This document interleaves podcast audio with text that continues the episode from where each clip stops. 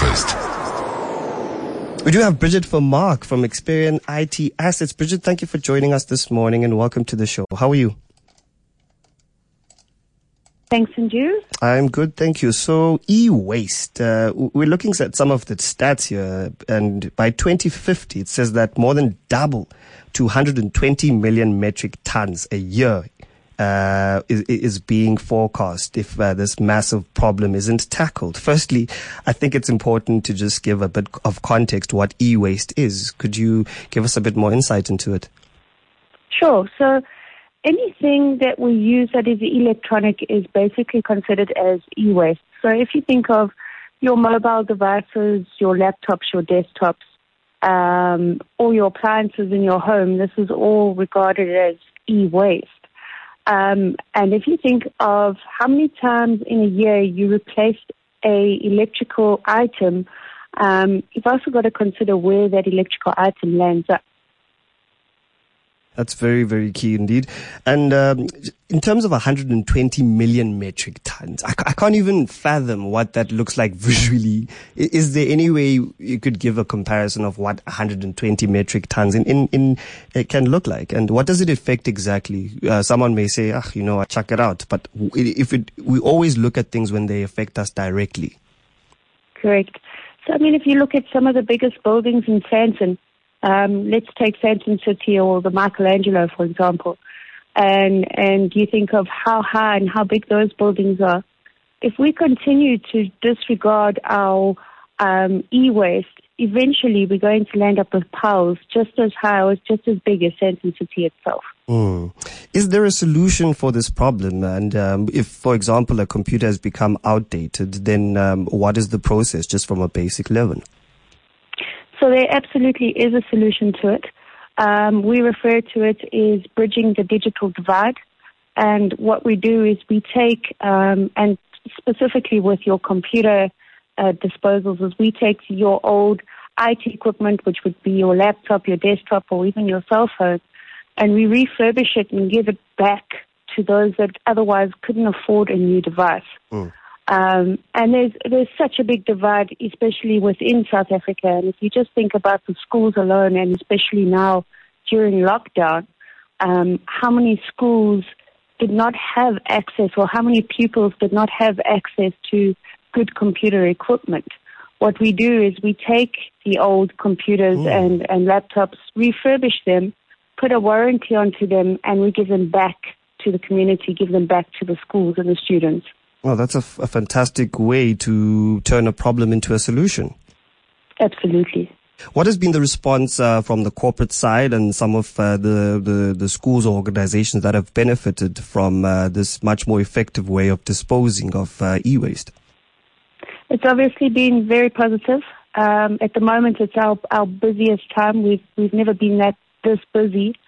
Um, with corporates, they they need to find a company that can dispose of their assets in a compliant manner.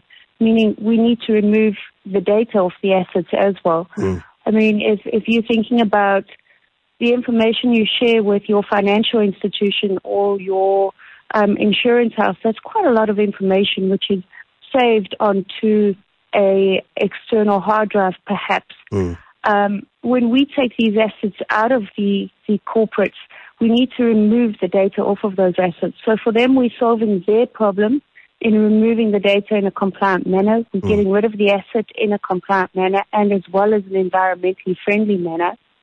Um, and then we're giving it back in a good working standard. So the response has been very, very positive. We're overwhelmed with requests.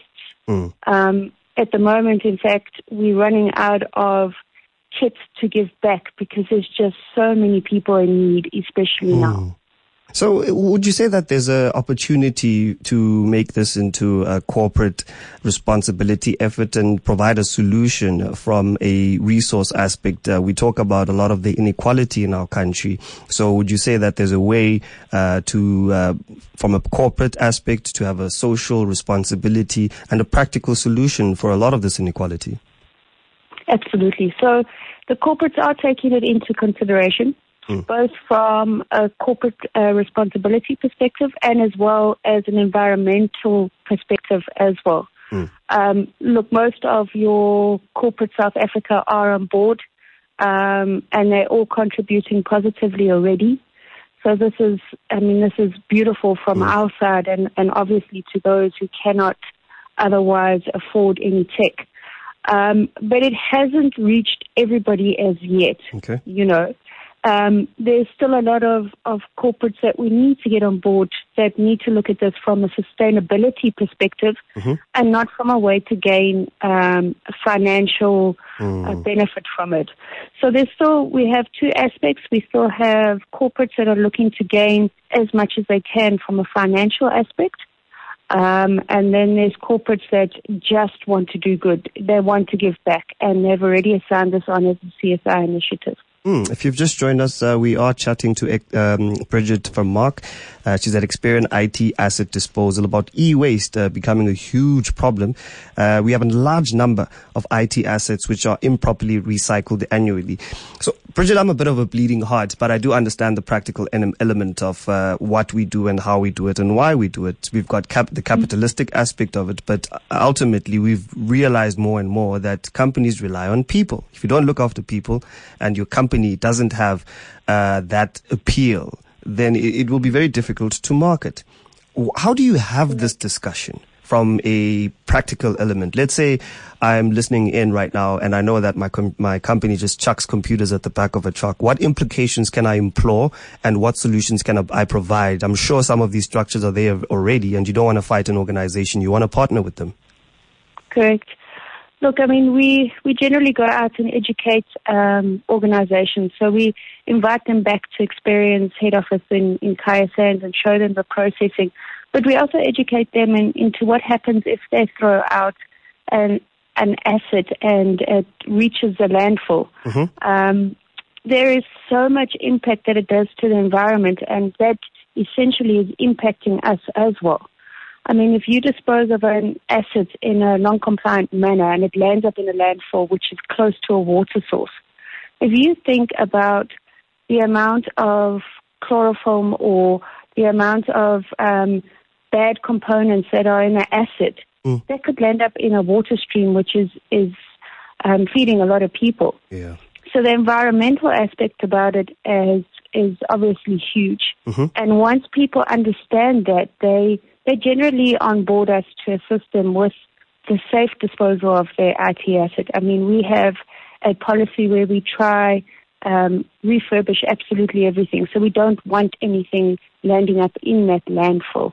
Mm. And then seeing us give back, so we invite the corporates to come through with us to do the donations. Um, everything we do is transparent, so mm-hmm. we give them the opportunity. So we go collect the assets, we show them um, how exactly we refurbish them, mm-hmm. and then if need be, we take them to the school in which we donated to or the organization we donated to, and they're able to see how they, as not only an organization but as an individual, have given back to South Africa. Mm. Just from a corporate responsibility side, is data erasure permanent? We want to do something good, but we do not want to put our information at risk. It is, provided you use the correct software to do so. Okay. So um, we've got three tools, and the, the one tool is physical data destruction, which shreds a hard drive. And that was very popular for a very long time because people were concerned about their data. Mm. But that obviously didn't comply to environmental laws. Um, we then partnered with a organization called Blancco, mm-hmm. um, who is recognized by Gartner. Um, and we, we started erasing the hard drives and giving them back to the organizations to try obtain the data off of the hard drive. Smart. Once, once they realized they were unsuccessful with this task, um, they were quite comfortable for us to start sanitizing the hard drive so that we could reuse it instead of physically destroying it. Mm, fantastic. Would you say companies are wasting money and resources due to misconceptions about data storage and erasure? Absolutely.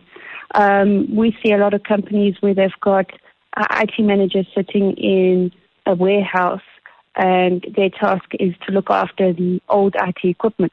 Wow. Firstly, they, they're paying for a, um, a warehouse to store old equipment.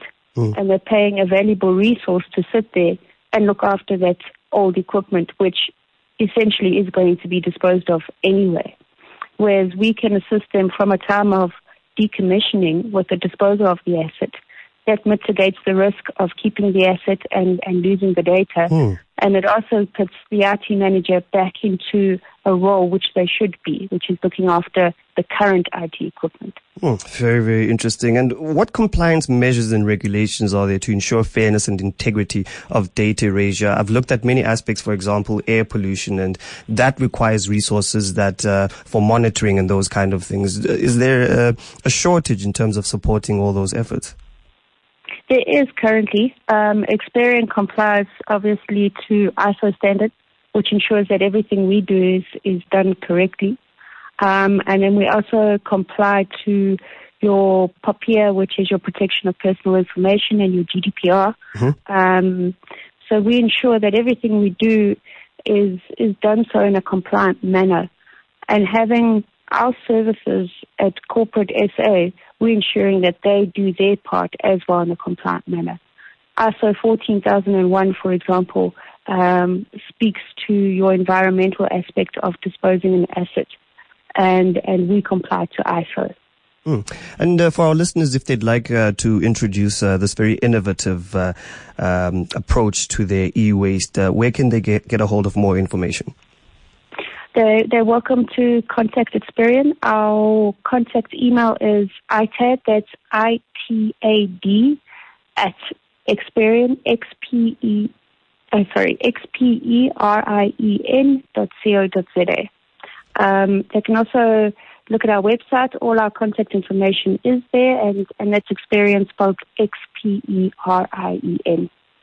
Bridgette, thank you so much for your time this morning. If you just joined us, we are at the tail end of our discussion with Bridgette Vermaak, Xperien IT Asset Disposal, uh, who is an expert talking about e-waste, uh, what it is and how we can protect our environment and even maybe save a bit of cash. Thank you so much for your time. Uh, Bridgette, please do be safe and all the best. And thank you too. Thank you very much. Be safe.